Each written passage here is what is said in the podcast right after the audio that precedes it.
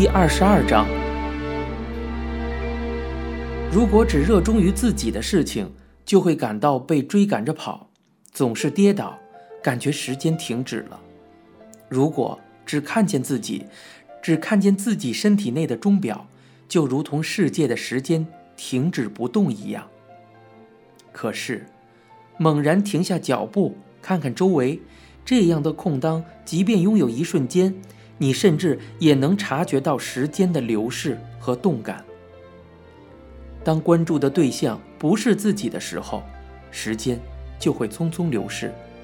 时间确实就像日历一样，一页页的翻过。这个时候，就会发现，一切都来不及了。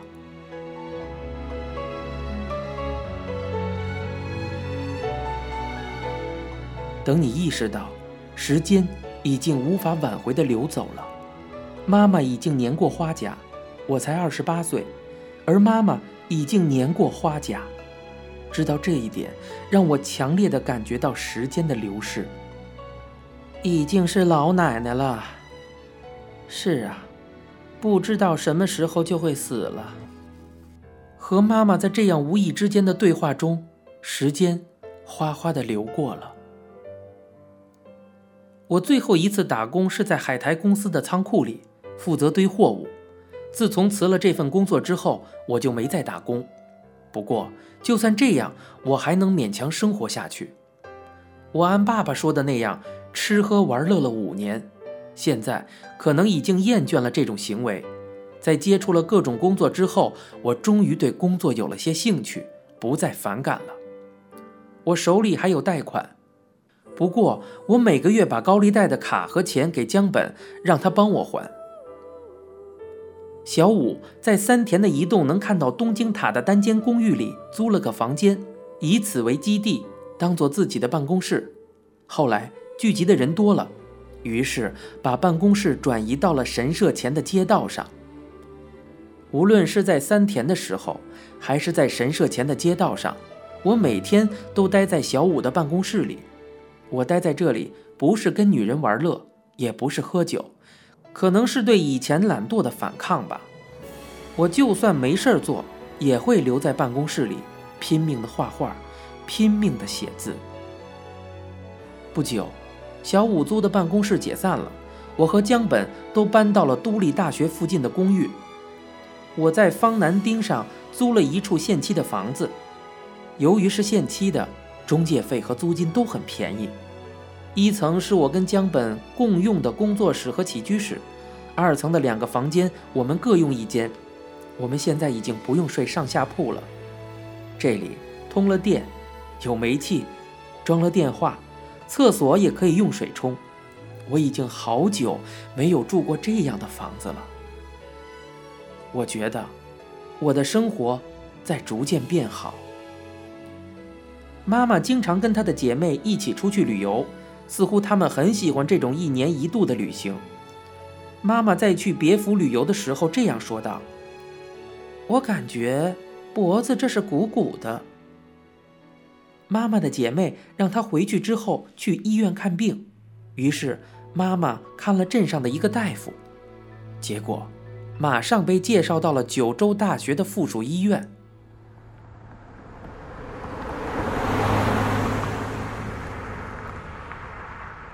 妈妈住进九州大学的医院后，过了一段时间，她打了一个电话给我。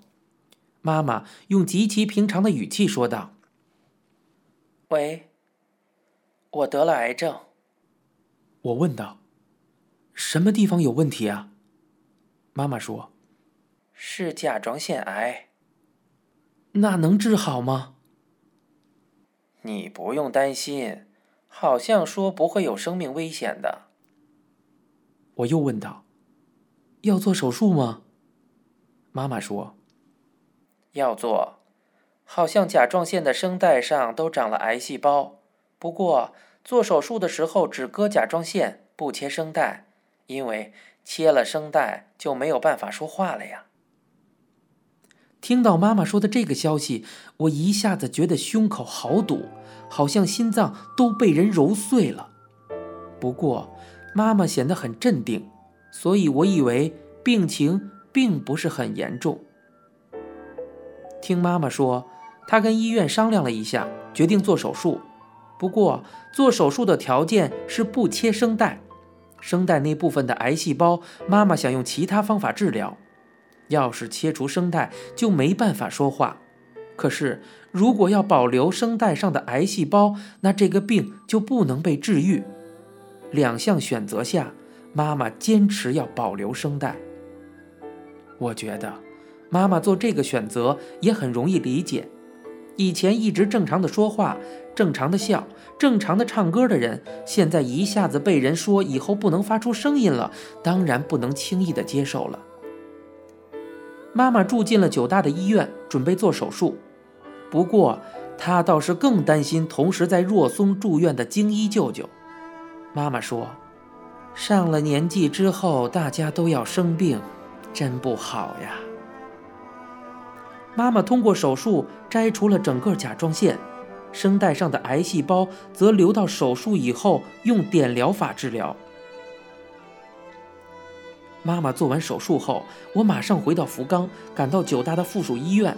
进了妈妈的病房后，我看到她正坐在床上，而阿布姨妈还有花骨牌大学的朋友早苗阿姨等人坐在床边。我问道：“没事吧？”妈妈说。嗯，没事儿，不用担心。我问道：“不是没全治好吗？”妈妈回应道：“以后会比较麻烦，不过不用做手术了。做手术真是讨厌啊！”我给妈妈买了她托我买的戴耳机的小型收音机，并且教了她怎么样用。早苗阿姨笑着对我说道：“小坚。”听到你妈得了癌症的时候，吓了一跳吧？我回应道：“嗯，不过妈妈没有生命危险，还好了。你妈妈命大着呢，一点小毛病是死不了的，你呀就放心吧。”妈妈和早苗阿姨对望了一眼，都笑了。我亲眼看到妈妈这种情况，总算放下心来。这时，阿布姨妈把我叫到病房外。在走廊的角落里，小声的对我说道：“小坚，其实你妈妈还不知道，你京一舅舅已经去世了。”啊？怎么会这样？就在你妈妈做手术的前一天，也就是一月三十日，在医院里去世的。当时你妈妈要做手术了。而且身体也虚弱，我想等她身体好一点的时候再告诉她，所以一直都瞒着她。小金，你也不要告诉你妈呀。京一舅舅是个很有男人气概的人，他在若松开了个公司，兢兢业业地操守着。舅舅梳着一个大背头，戴着一副带颜色的眼镜叫我妈妈的时候还老喊姐姐姐姐，就像个小孩子似的。妈妈经常提到舅舅们的事儿，说道：“京一和申一上高中的时候，他们呢竟然带着铁链去学校打架呢。”京一舅舅有两个女儿，京子和小百合，他们跟我年龄差不多大，在表兄妹中跟我关系是最好的。小的时候，我们两家离得很近，一到夏天，我们三个人就会做一个塑料游泳池，在里面泡水。长大以后，我每次回福冈的时候，除了见以前的朋友，还会去找京子玩，一起聊天。去东京之后，当了 OL 的小百合还给我介绍了下北泽的房子，我们做了邻居。他不仅帮我付喝酒的钱，连我朋友那份都会一起付。我自己没有兄弟姐妹，不过我觉得如果有，也应该就是这个样子吧。我一直把京子和小百合当做我的亲妹妹看待。京子的结婚典礼上，京一舅舅作为新娘的父亲，撑着油纸伞缓缓地出场。京一舅舅这个人本来就比较容易落泪，那天他捂着眼睛，不停地掉着眼泪，仍然慢慢腾腾地走着。看到这个样子，我也忍不住哭了起来。京一舅舅。也患了癌症，到最后，癌细胞扩散到了身体的各个部位，都不好说是哪个部位的癌了。据说，京一舅舅患了腹膜癌，腹腔里积了很多的水，腹部膨胀的像一只青蛙，里面竟然积了有三升的水，还并发了肝硬化。舅舅是在无尽的痛苦中去世的。姨妈们哭着说：“都不忍心看到病痛做斗争的精一舅舅。”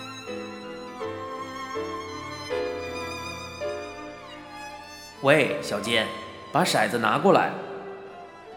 盂兰盆节或者新年的时候，我们这些亲戚一聚到一起，就大人小孩的一块掷骰子。京一舅舅半蹲着身子掷着骰子，连我这个小孩看起来也觉得非常潇洒。每次见到京一舅舅，他都会从腰包里拿出钞票给我零花钱。妈妈看到我拿了那么多的钱，就会训斥我说：“你要的太多了，还一半给你的舅舅。”舅舅每次都会这么说：“不用了，拿着吧。不过你可不要让你的妈妈担心哦。”京一舅舅竟然去世了。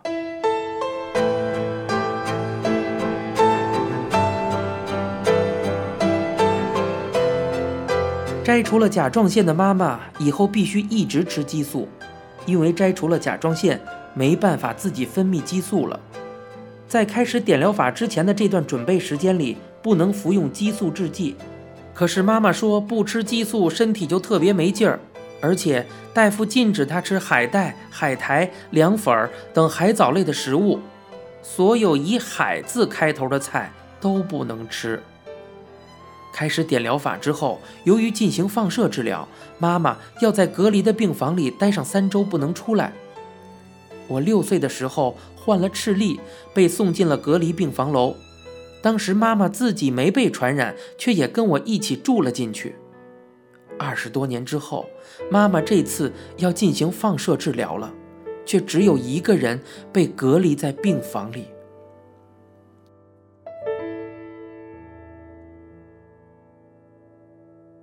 这个治疗要一年做一次，一直到杀死声带附近的癌细胞。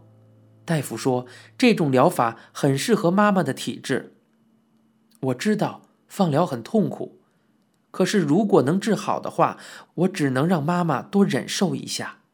第一次点疗终于结束了，妈妈总算恢复了一点健康。上了年纪之后，就不能指望治好病，而是要学会跟病魔一起生存。可是想到妈妈体内还带着癌细胞，我就心痛、焦急、懊恼。亲人去世了，母亲也病倒了。虽然这种事儿在任何人身上都会发生，可是如果不是到了这一步，没有人会有切身的感受。我现在不能只考虑自己了。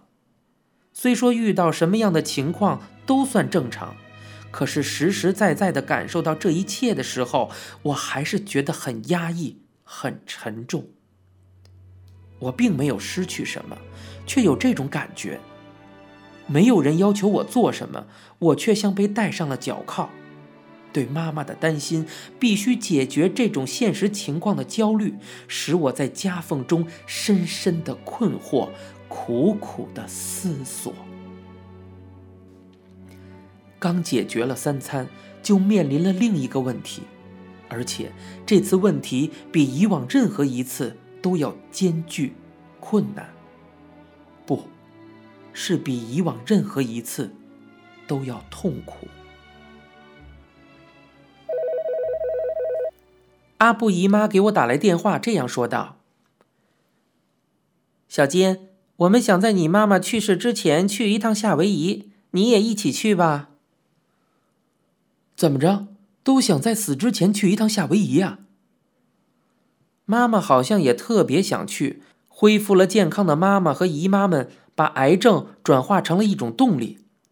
我从未想到，我的第一次海外旅行竟然是跟妈妈和姨妈们一起四晚六天的夏威夷之行。夏威夷很好玩吗？其实。这个时候已经不是好不好玩的问题了，因为他们打出了带去黄泉的礼物这个杀手锏，我怎么能拒绝呢？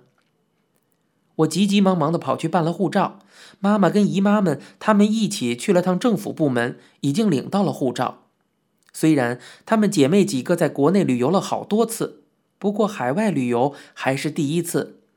几个姨妈老在嘴上挂着说：“这是第一次，也是最后一次啊。”最大的野迪姨妈，第二的惠美子姨妈，妈妈下面的阿布姨妈，还有惠美子姨妈的丈夫本田姨父，以及他们的孩子修。修也是我们的表兄，比我大很多。我们也没怎么一块玩过。据说这次夏威夷之行是做导游的修安排的。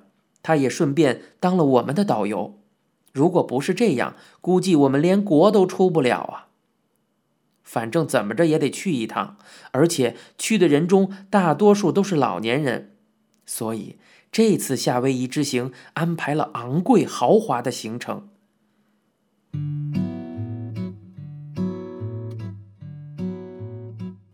我的贷款虽然说还的差不多了。